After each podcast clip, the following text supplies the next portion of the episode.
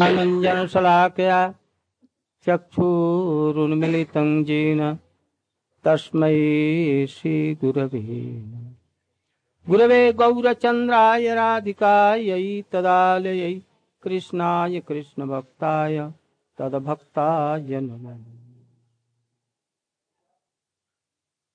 बैठो बैठो, तुम लोग भी सुनो।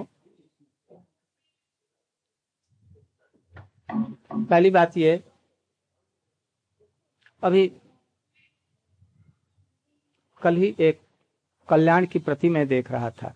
कल्याण निकलती है ना गोरखपुर से। उसमें लिखा था, किसी अनुभवी विद्वान ने, डॉक्टर ने लिखा था, आजकल विदेशी टॉफियों में अच्छी अच्छी जो टॉफियाँ होती हैं, उनमें गाय की चर्बी से बनी होती हैं। उसमें गाय की हड्डियों से कुछ चीज़ें बनती हैं, उसमें रस से। इन सब चीज़ का व्यवहार नहीं करना चाहिए। इसका बहुत असर पड़ता है। इसलिए मांस से, मेद से, हड्डी से, इत्यादि से, बनी हुई चीज़ों में भले ही उसमें कुछ हो, शक्ति हो या कुछ और सब तरह तरह के लिखते हैं तो उससे बड़ी हानि होती है। उसमें तामसिक चीज़ें भर जाती हैं और उसका रूप रेखा स्वभाव, चरित्र सब कुछ बिगड़ जाता है। इसलिए प्रसादों में उससे तो अच्छा पेड़ा है। नहीं मिले, बताशा लेकर के ऐसे दे दो। वो ठीक है। आजकल टफियाँ विदेशी तेसी इधर उधर की बहुत गंदी गंदी चीज़ें आती हैं। इसलिए टॉफी भगवान को भोग मत देना। और जो चीज़ भगवान को भोग नहीं दिया जाता, उसका दूसरों को भी नहीं देना चाहिए। अपने भी व्यवहार नहीं करना चाहिए। आजकल ये कुछ ऐसी चीज़ें पड़ गई हैं। हमारी सभ्यता और संस्कृति को नष्ट करती हैं। इसलिए हमारा चरित्र स्वभाव सब कुछ बिगड़ जाता है। इसलिए इन चीज़ों से सावधान रहने की चेष्टा करनी चाहिए। दूसरी बात, एक प्रमाणिक वल्लभाचार्य जी के चरित्र में सूरदास का चरित्र आया है। सूरदास जी वृंदावन में, वृंदावन के गोवर्धन के पास में एक स्थान है, जिसको चंद्र सरोवर कहते हैं। वहीं पर रह करके भजन करते थे अंतिम दिनों में। वो जन्मांध थे। कुछ दिखता नहीं था। सुनिए इधर। जन्मांध थे। किंतु जब भजन लिखते थे तो कृष्ण का जो रूप है उसका बड़ा सरस मधुर वर्णन करते थे। उनके बल्लभाचार्य के पुत्र का नाम था विठल नाथ जी। वो सूरदास उनके वल्लभाचार्य जी के देहांत के बाद में प्रकट होने के बाद में, बहुत ही शुद्ध महात्मा, विद्वान और रसिक माने जाते हैं।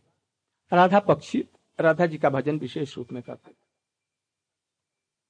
तो एक दिन अपने भक्तों को कहा देखो, ठाकुर जी को एकदम नंगा बिल्कुल करो। नंगा रूप। वो बाल गोपाल के मूर्ति है ना, उनकी सेवा होती एकदम नंगा कर दो। और नंगा करके खड़ी कर दो। और कोई भी ड्रेस, बंसी, मोर, मुकुट इत्यादि कुछ मत देना। ऐसा ही कर दिया। सूरदास को बुलाया महात्मा जी, सूरदास जी, आज कृष्ण का थोड़ा सा वर्णन कीजिए तो कैसा रूप है? बड़ा विचित्र रूप है कैसा? तो उन्होंने रूप वर्णन किया।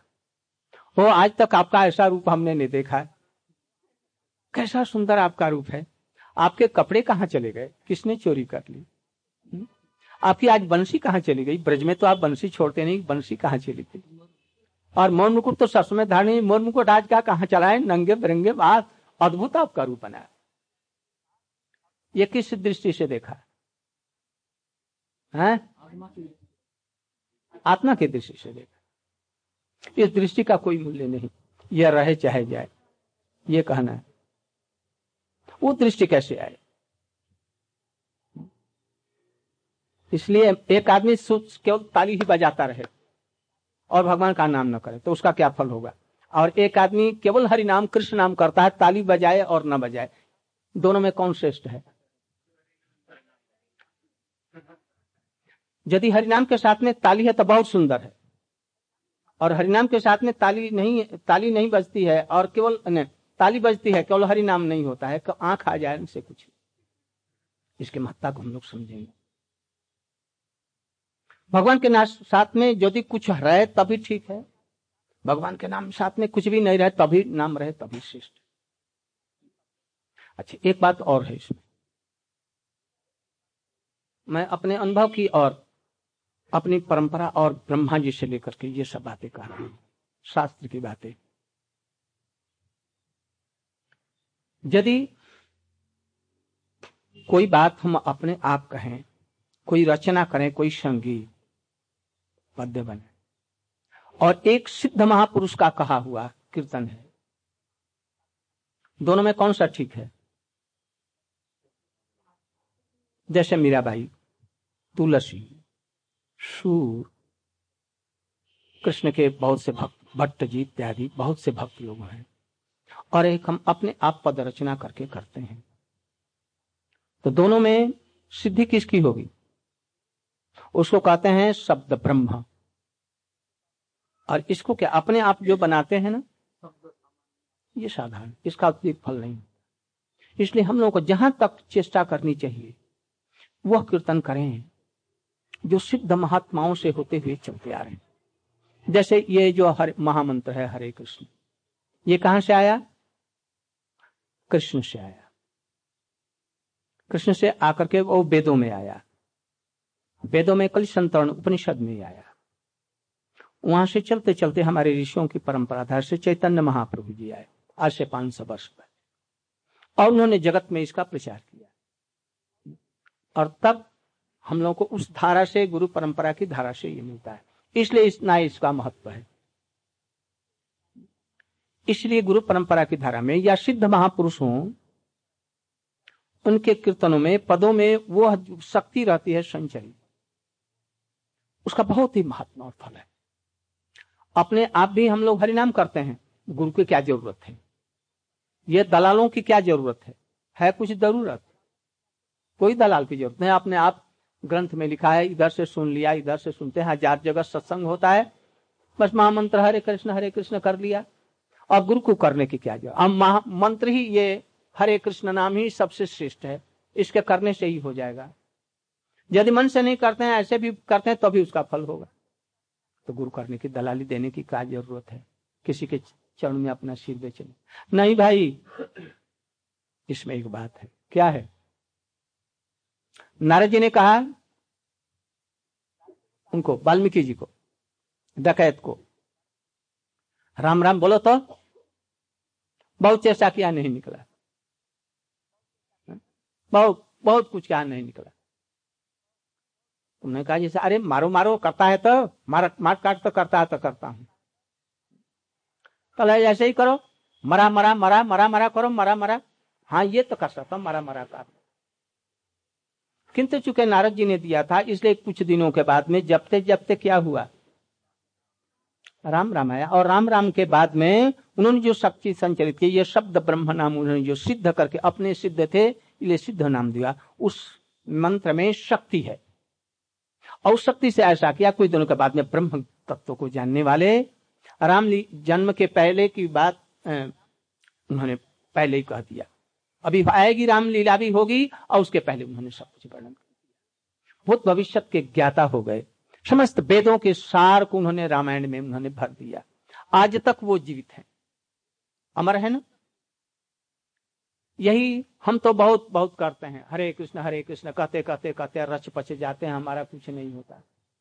किंतु यदि गुरु ऐसे रहें, और शब्द ब्रह्म यदि दें तो उस नाम का महात्मा कुछ और हो जाता है। जैसे नारद जी ने किया। इसलिए हमारी परंपरा में जो आए हैं, उसको जो ऋषियों ने, महर्षियों ने जो गान किया, उनका ही हम लोगों को अधिक ज्ञान कर गायन करना चाहिए। नए नए कुछ नहीं।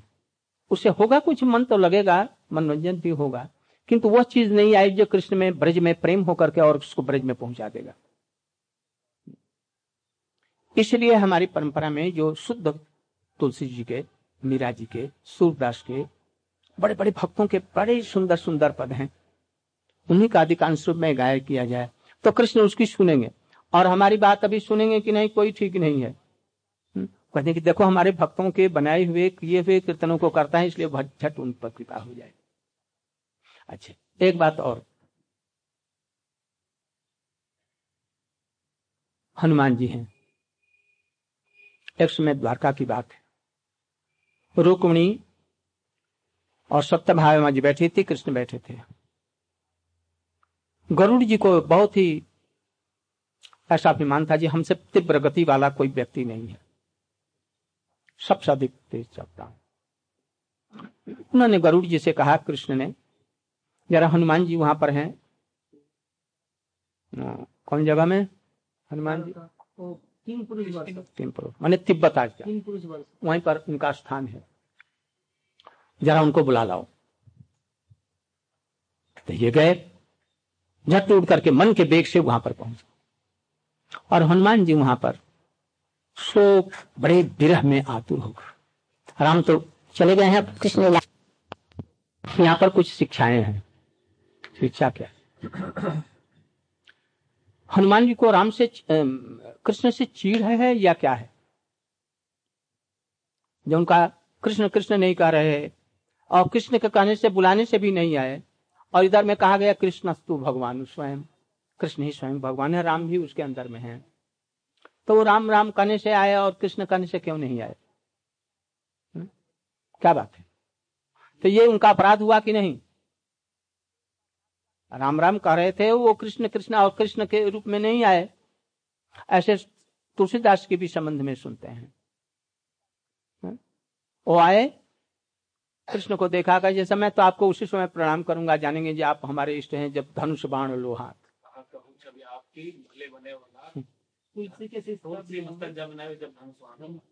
तो देखा जैसे साथ में सीता जी आ गई धनुष बाण उन्होंने दे दिया इनको प्रणाम तो ये तुलसी जाति की कृष्ण विरोधी थे, ना क्या बात?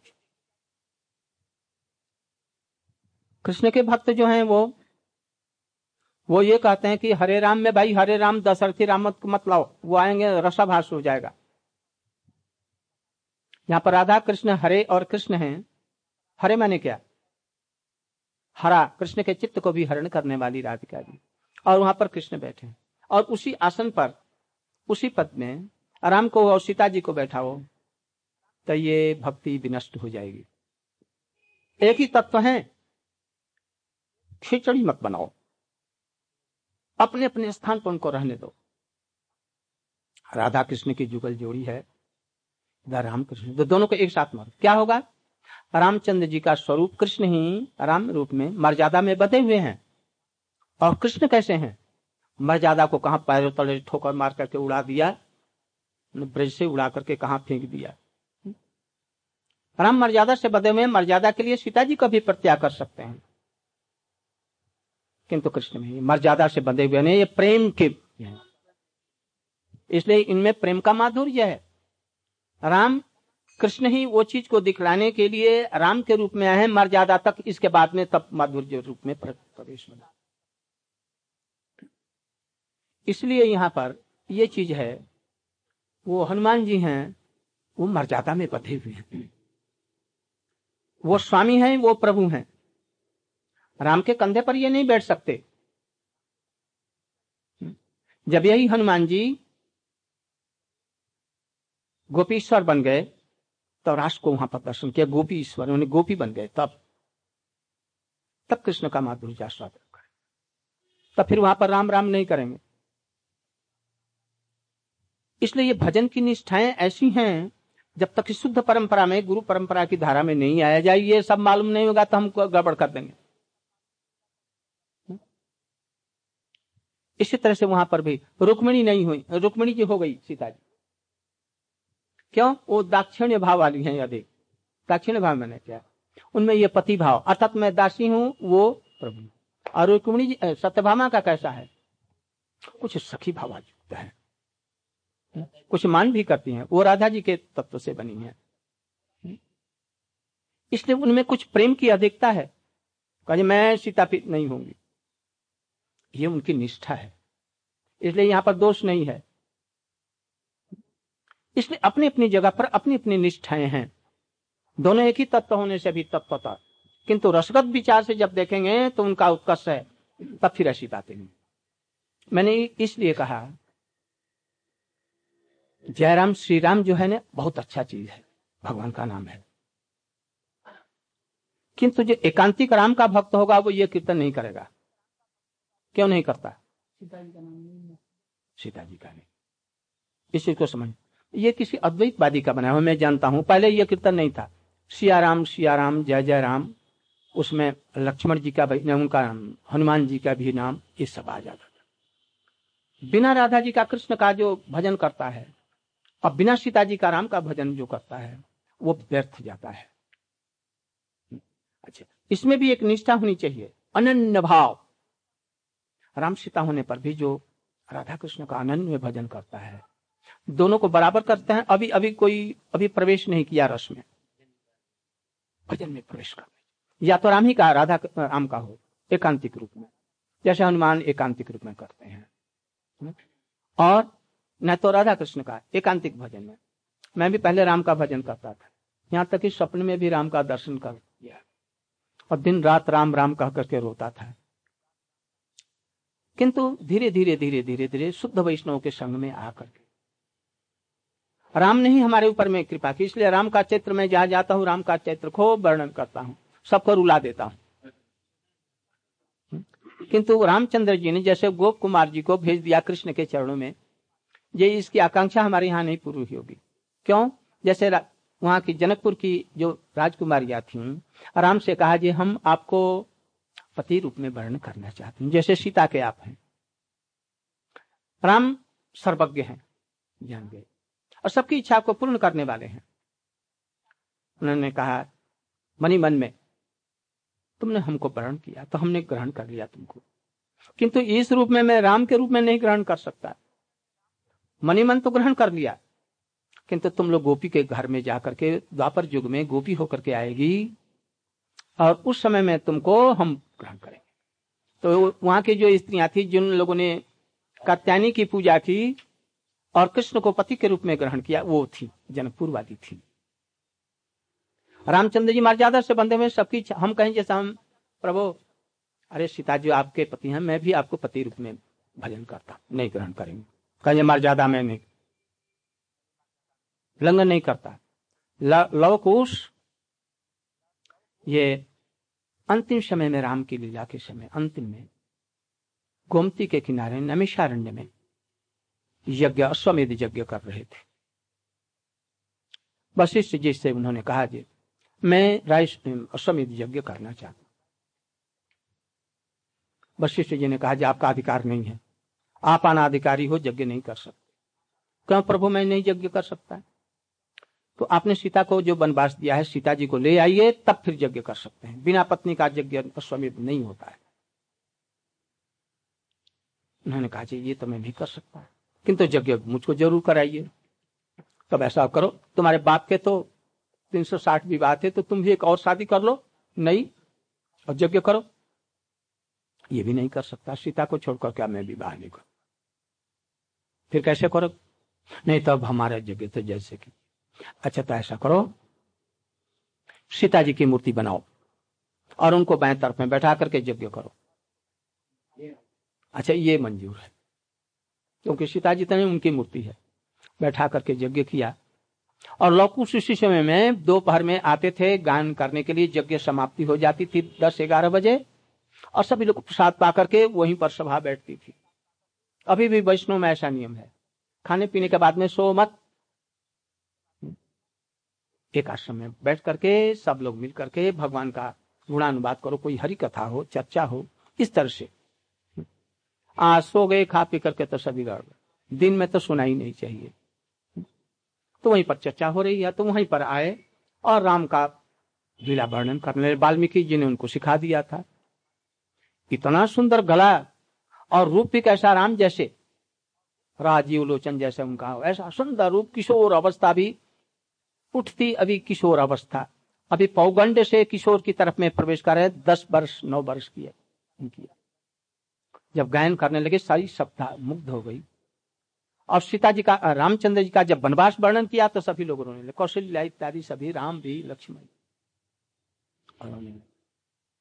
इसके बाद में सभा समाप्त हुई। जब वो घर जाने लगे तो रामचंद्र जी ने कहा, इसको कुछ उपहार दो। पहले इसको पूछो परिचय, ये इसके किसका बेटा है? कौन परिवार का है? और इसके बाद में ये सोने के थाल में सरफिया देता हूँ, इसको दे दो। लक्ष्मण जी ने जाकर के परिचय पूछा जी तुम्हारे बाप का, पिताजी का नाम क्या है? नहीं ये आप अद्भुत हैं तो शास्त्रज्ञ हैं। और आप, हमसे पूछते हैं, मैं ब्रह्मचारी हूँ। ब्रह्मचारी का माता पिता का नाम नहीं पूछना चाहिए। कहाँ उसका जन्म हुआ? कुल का परिचय नहीं पूछ करके अधिक से अधिक आप पूछ सकते हैं हमारे परिचय, तभी हमारे गुरु जी वाल्मीकि जी है। बस यही हमारा परिचय है। गुरु ही परिचय है। इसलिए हम ब्रह्मचारी लोग अपना और कुछ परिचय नहीं दे करके हम कहते हैं कि हम अपने गुरु के इस परंपरा में हम उनके शिष्य हैं। बस यही उनके लिए है। ज्ञान, उपदेश पूछो। ये मत पूछो जी, आपकी बीवी है, आपके लड़के हैं, आप कहाँ के रहते थे? और आपकी बोली तो लगती है जो बनारस की है, वाराणसी जैसी। आप उधर कर आपकी स्त्री हैं? बेटे उटे हैं, ये मत पूछो। सुनकर के बड़े लज्जित हुए। अंत में वो देने लगे। असरफी, मुझे इसकी क्या आवश्यकता हम लोगों की? वाल्मीकि जी के अपने गुरु जी के आश्रम में रखते हैं केले अमरूद सब लगे हुए हैं तरह तरह के मूल कंदा इत्यादि हैं, हाथों में ले लेते हैं, खा लेते हैं, बस यही हमारा हमको इसकी क्या ज़रूरत है? न कपड़ों की ज़रूरत है, न सोने की माला की ज़रूरत है, न हार की ज़रूरत ये तो आपके काम में आएगी, आप रखिए, उनको दीजिए। हमारे लिए कोई इसकी उपयोगिता नहीं है। उसकी इस चीज़ को देखा कि और भी प्रसन्न हो गई और पता लगा ये किसका बेटा है? और भी कहो तो। इधर में वो जब आश्रम में गए तो सीता जी, इसके लिए बहुत प्रतीक्षा, आज विलंब हो गया। उन्होंने पूछा, भाई क्यों विलंब हो गया तुम लोगों की? अब दोनों बुद्धि पर, दोनों को ले लिया प्यार से बोल आज मैं हम लोग एक सभा में गए थे और वहाँ पर यज्ञ हो रहा था जब ये सुनाया हमने वाल्मीकि रामायण का। सभी लोग गदगद हो गए। भैया एक चीज़ हमने देखी। देखी जैसे, ठीक तुम्हारी जैसी ही एक मूर्ति रखी थी, तुम बोल रही है वो बोलती नहीं थी, बस यही अंतर। ठीक तुम्हारा रूप, रंग, जो कुछ भाव इत्यादि सब, ऐसा मालूम पड़ता है जी वही मेरी वो बैठा है जी, मैं नहीं समझता है जो किसकी मूर्ति किस लिए रखी क्या। और हम उसी के साथ में बैठ करके सुनते हैं, ये यज्ञ करता है। बस सीता जी एकदम रो पड़ी। किस लिए रोया? रानी को पता है। आराम नहीं पता है। किंतु तभी तो किया। तभी किया। साधारण तो ये समझते हैं कि उन्होंने सीता जी का प्रत्याग किया। ये मर्यादा में बदे हुए हैं। कृष्ण से कोई कहे, जय राधा जी, बहुत उल्टा है। न? ये प्रेम करती है छिप करके। कृष्ण क्या करेंगे? छोड़ देंगे? या गला उतार देंगे उसका? उनको कोई भी जाए आपको हम पति रूप में वर्ण करते ठीक है चले आओ। हम आपको दास रूप में। बहुत अच्छा है मस्तु कोई कहेगा जा मैं आपका पुत्र बन, आपको मैं पुत्र बनाना चाहता हूँ। आपकी मैया और बाप बनना बाओ मस्त आ जाओ आ जाओ। कोई मैं आपका बिना कोई रूप का ही आपका उपासना करें हाँ ठीक है, निर्विशेष ब्रह्म के रूप में खड़े। कुछ भी बाकी नहीं उनके क्योंकि वो पूर्ण ब्रह्म है। उनके नाम में सब कुछ आ जाता है। इसलिए इन चीज़ों को समझ करके कीर्तन यदि करें, एकांतिक रूप में कृष्ण को ही अपना सर्वाराध्य बना लें और उसी में ही सबका कुछ देख लीजिए। बस, इसमें भजन की सिद्धि भी हो जाएगी, लोगों का उपकार हो जाए अपना। बुरा कुछ मत मानिए। भगवान आपका कल्याण कर। बहुत सुंदर आपका गला है। बस महामंत्र दे करके आरंभ करके बस पाँच, दो मिनट।